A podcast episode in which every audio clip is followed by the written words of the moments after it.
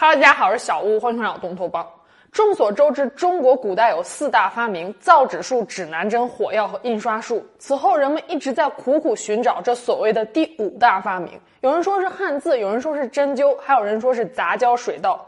但是在上个世纪九十年代，这项殊荣属于一个叫做王洪成的中国普通司机。他发明了一种特殊的母液。说这种母液可以点水成油，作为汽油、柴油的替代品，成为一种新型的燃料。无数媒体和报刊对他歌功颂德，称这是中国第五大发明、世纪之药。今天咱们就来聊聊上世纪九十年代轰动一时的水变油事件。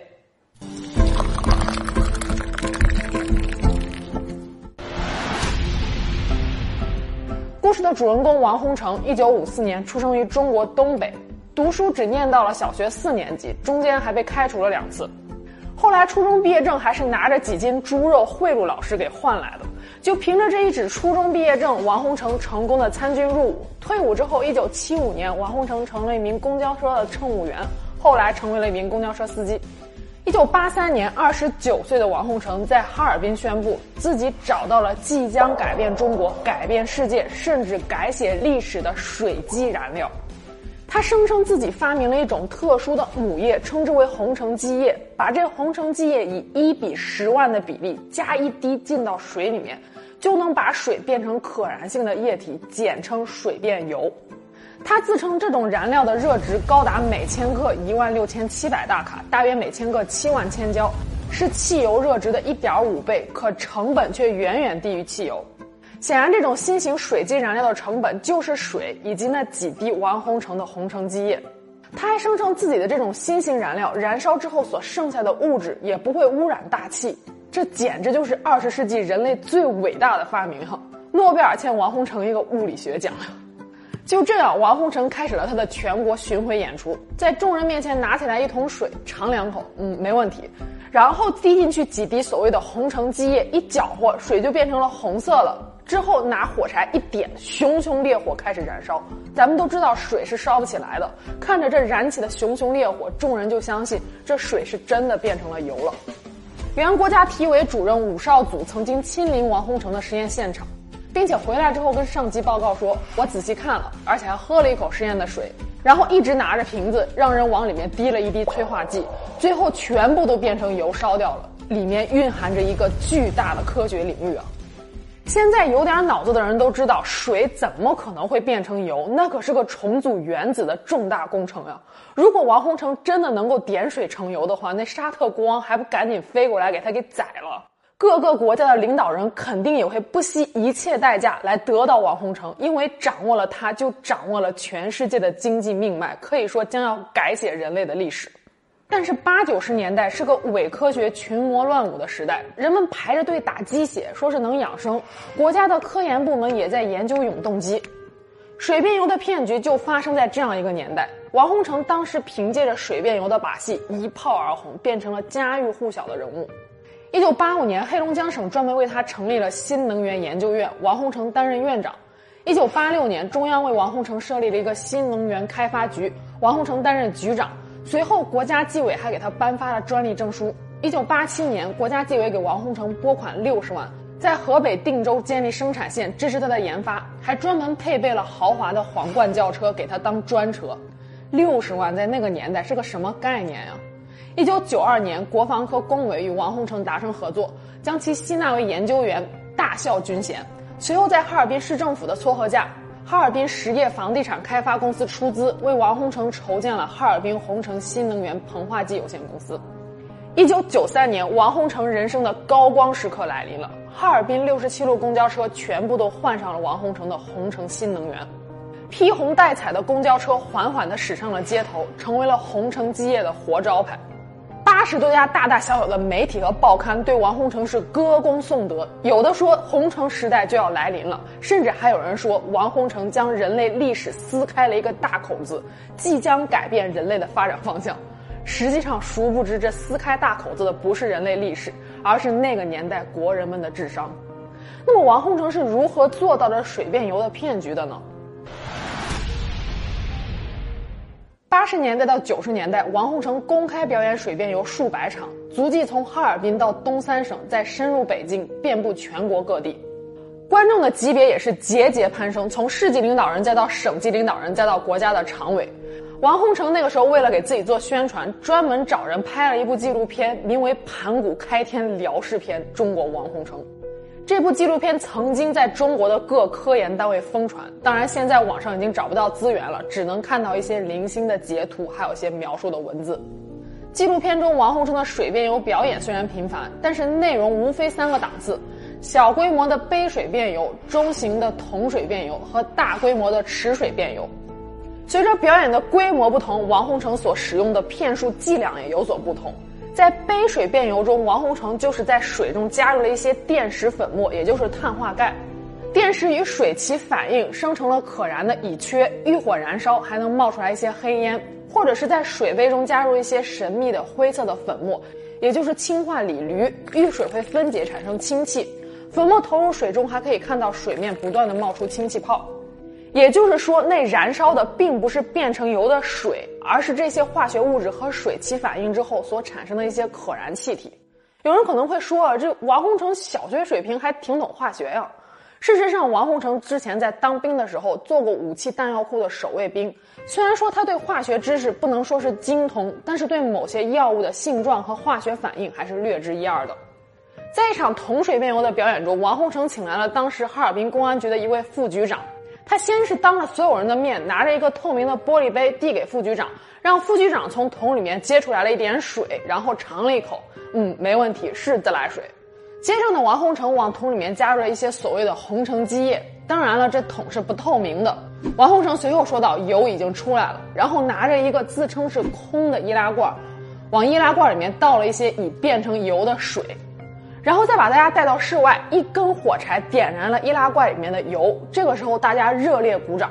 事实上，这易拉罐里面本来装着的就有油，加入水之后，油就浮在了上面。点燃的实际上是漂浮在上面的油。此时，王洪成的媳妇王麒麟将那桶所谓变出来的油从屋里提了出来，灌到了副局长汽车的空油箱里面。一发动，车开了，众人惊叹。实际上，这就是标准的偷梁换柱。这桶里的液体早就让王洪成的媳妇儿趁大家不在屋里的时候被换成了真正的油。而纪录片中还一本正经的说道：“这摄像机的镜头从头到尾都没有离开过公安局的副局长。不是你跟着副局长有用吗？你倒跟着那油桶啊！”在几百场所谓的实验中，王洪成也不是没有穿帮的时候。在一场池水变油的表演中，他当着众人的面儿。往能装十一吨水的水泥池里面加入了大量的红橙燃料，并且借口说有危险，要用盖子把池子给盖上。不一会儿，王洪成说水已经变成油了。他掀开盖子，舀了这一勺所谓已经变成油的水，一点火着了，试验成功。而事实上，这水泥池是王洪成特制的，里面有一个专门往里面灌油的油槽。因为水泥池筑得很高，舀到的就是漂浮在上面的油，所以自然能够点着。在这场实验中，有一位在场的观众似乎看出了不对劲儿，说要检查水泥池，结果被王洪成气愤的给轰走了。哈尔滨红城新能源膨化剂有限公司所生产的膨化燃料更是低劣的骗术。这种膨化燃料实际上就是把水和油放在一起，再加入一些肥皂一类的乳化剂，让油和水更好的融合。类似的实验，爱迪生在一百多年以前就曾经做过。那个时候，爱迪生想要通过给燃料加水的方法来节省能源。他发现乳化后的水和柴油虽然能够很好的融合，加入油箱之后汽车也能开动，但是并不能增加热值。乳化剂里面的沉淀物还会堵塞油路，引擎很快就报废了。事实证明，哈尔滨公交车换上了红橙膨化燃料之后，没几个月，好几辆车就报废了。这爱迪生一百多年前玩剩下的东西，没想到被一个东方小伙拿过来发了一笔横财。当时成百家企业都拿出来钱，说要跟王洪成搞共同开发，把他当财神爷一样供着。国家也是大量拨款，可王洪成拿了钱买了两套房，生产和研究却迟迟提不上日程。他也不愿意公开配方，也不愿意投产，就成天忙着全国各地到处跑，请名人看他表演。上个世纪八十年代，王洪成还曾经两次出入秦城监狱。有人说是他在表演中掉包，被人当场识破；还有人说是国家想要王洪成交出来配方，可是他不愿意。最后中央只能把王洪成接到了北京，安置在秦城监狱做实验。但是你说当时所有的科研人员都是傻子吗？他们看不出来这其中的猫腻吗？我看不见得，只不过是由于当时国家的重视和各大媒体的报道，所有人都自愿的捂住双眼，假装看不见。最终决定撕开这皇帝新衣的是四十一位科技界的政协委员。一九九五年三月，物理学家赵忠贤院士等四十一位政协委员联名向国务院申请，要求认真调查水变油的真相，并且指出水变油违背了最基本的能量守恒定律。能量守恒定律是自然界最普遍的定律之一，它是指能量既不会凭空产生，也不会凭空消失，只会从一种形式转化为另外一种形式，或者是从一个物体转移到另外一个物体，能量的总值保持不变。显然，把水变成油，凭空产生热值，这是不可能的。截止到一九九五年六月，哈尔滨实业房地产开发公司因为和王洪成合作，已经损失高达九百六十万元。随后宣布退出洪城集团，并且上书国务院，请求立刻采取措施制止王洪成继续在全国各地行骗，以免遭受更大的损失。一九九六年四月，王洪成被哈尔滨检察院收审，同年十二月正式被公安机关抓获。一九九七年，王洪成因生产销售伪劣产品罪被罚处有期徒刑十年，剥夺政治权利两年。截止到案发当时，一共有三百多家企业给王洪成投资了四亿人民币。四亿在九十年代是个什么概念呀？这些公司都因为王洪成蒙受了巨大的损失，好一点的倒闭关门，差一点的有一些老板因为想不开跳楼轻生了。而事实上，这类的水变油骗局不仅仅发生在中国。二三十年代，美国也出现过类似的骗局，而当时的美国总统威尔逊甚至还亲眼见过美国版水变油的表演。二战期间，苦于能源不足，日本也上演过水变油的戏码。后来真相大白，海军大臣山本五十六大怒，一气之下直接宰了这愚弄帝国海军的骗子。而提到此类的伪科学骗局，不得不提的另外一项所谓的发明就是永动机。永动机顾名思义就是不需要任何的外力，自己能够永远的转动。刚才我也提到，在上个世纪，中国曾经掀起过一阵永动机研究的狂潮。事实上，早在18世纪，德国就有一名叫做奥尔菲留斯的发明家，声称自己造出来了一部可以永久转动的机器。这个机器转动时能够将16公斤的物体提起，而这一消息一经公布，轰动了整个德国，甚至是整个欧洲。一七一七年，波兰国王将奥尔菲留斯请到了波兰，并且派专人去调查永动机的真伪。一七一七年十一月十二日，奥尔菲留斯把永动机安装完毕之后，房间就被贴上了封条，还有卫兵日夜坚守房子。十四天之后，房门被打开，波兰国王发现这永动机的轮子确实还在转动，他又重新封上了房门，又等了四十天，再一次开启房门的时候，发现轮子还是在转动。他又一次封上了房门，又等了两个月，最终他确定这永动机确实是永动，并且给奥尔菲留斯颁发了证书。从此呢，奥尔菲留斯就开始了欧洲巡游，来展示他的发明。光参观的门票就赚得盆满钵满。事情后来传到了俄国，彼得大帝对永动机表现出来了浓厚的兴趣，想将机器给买回去。奥尔菲留斯当时的开价是十万卢布，在当时可以买下一座城堡了。但是与此同时，英国和法国的一些科学家们就打死也不愿意相信这永动机是真的，因为这违背了最基本的能量守恒定律。最终，奥尔菲留斯的女仆站出来揭穿了他的骗局。实际上，奥尔菲留斯在安装永动机的房子里修建了一个夹层，每次都是他的弟弟或者是女仆在夹层里牵动绳子，使轮子转动。也就是说，这永动机并不是永动，而是人动。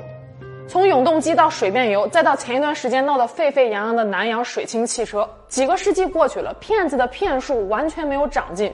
尤其是王洪成，他十几年的行骗生涯中，将全国上下骗得团团转，中间甚至两次锒铛入狱。可是出来之后，又能够迅速再次获得官方的认可，实在是千古奇谈。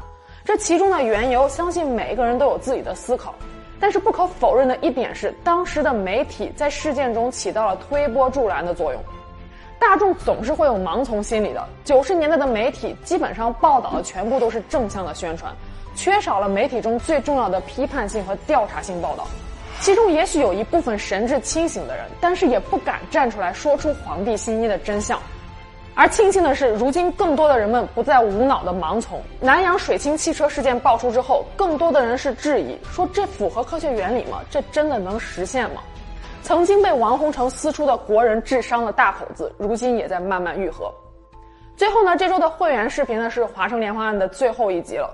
我整理了李春才除了华城连环案以外的其他四起案件，他的作案动机、犯罪心理，以及在案件调查过程中离奇死亡的一些警员们。关于会员视频，目前可以在三个地方看到。YouTube 平台目前也是会员影片出片最快的地方。今日头条上如果搜索“脑洞乌托邦”的话，会有一个专栏视频，在那里也可以看到会员专辑。另外，在 iSofa 平台上，我也上传了所有的视频，包括会员视频，我把链接放在下面了。如果是国内的小伙伴们，今日头条和 i s o p 平台是不用翻墙的，大家可以根据自己的喜好选择不同的平台。那今天就到这里，我们下期节目见喽，拜拜。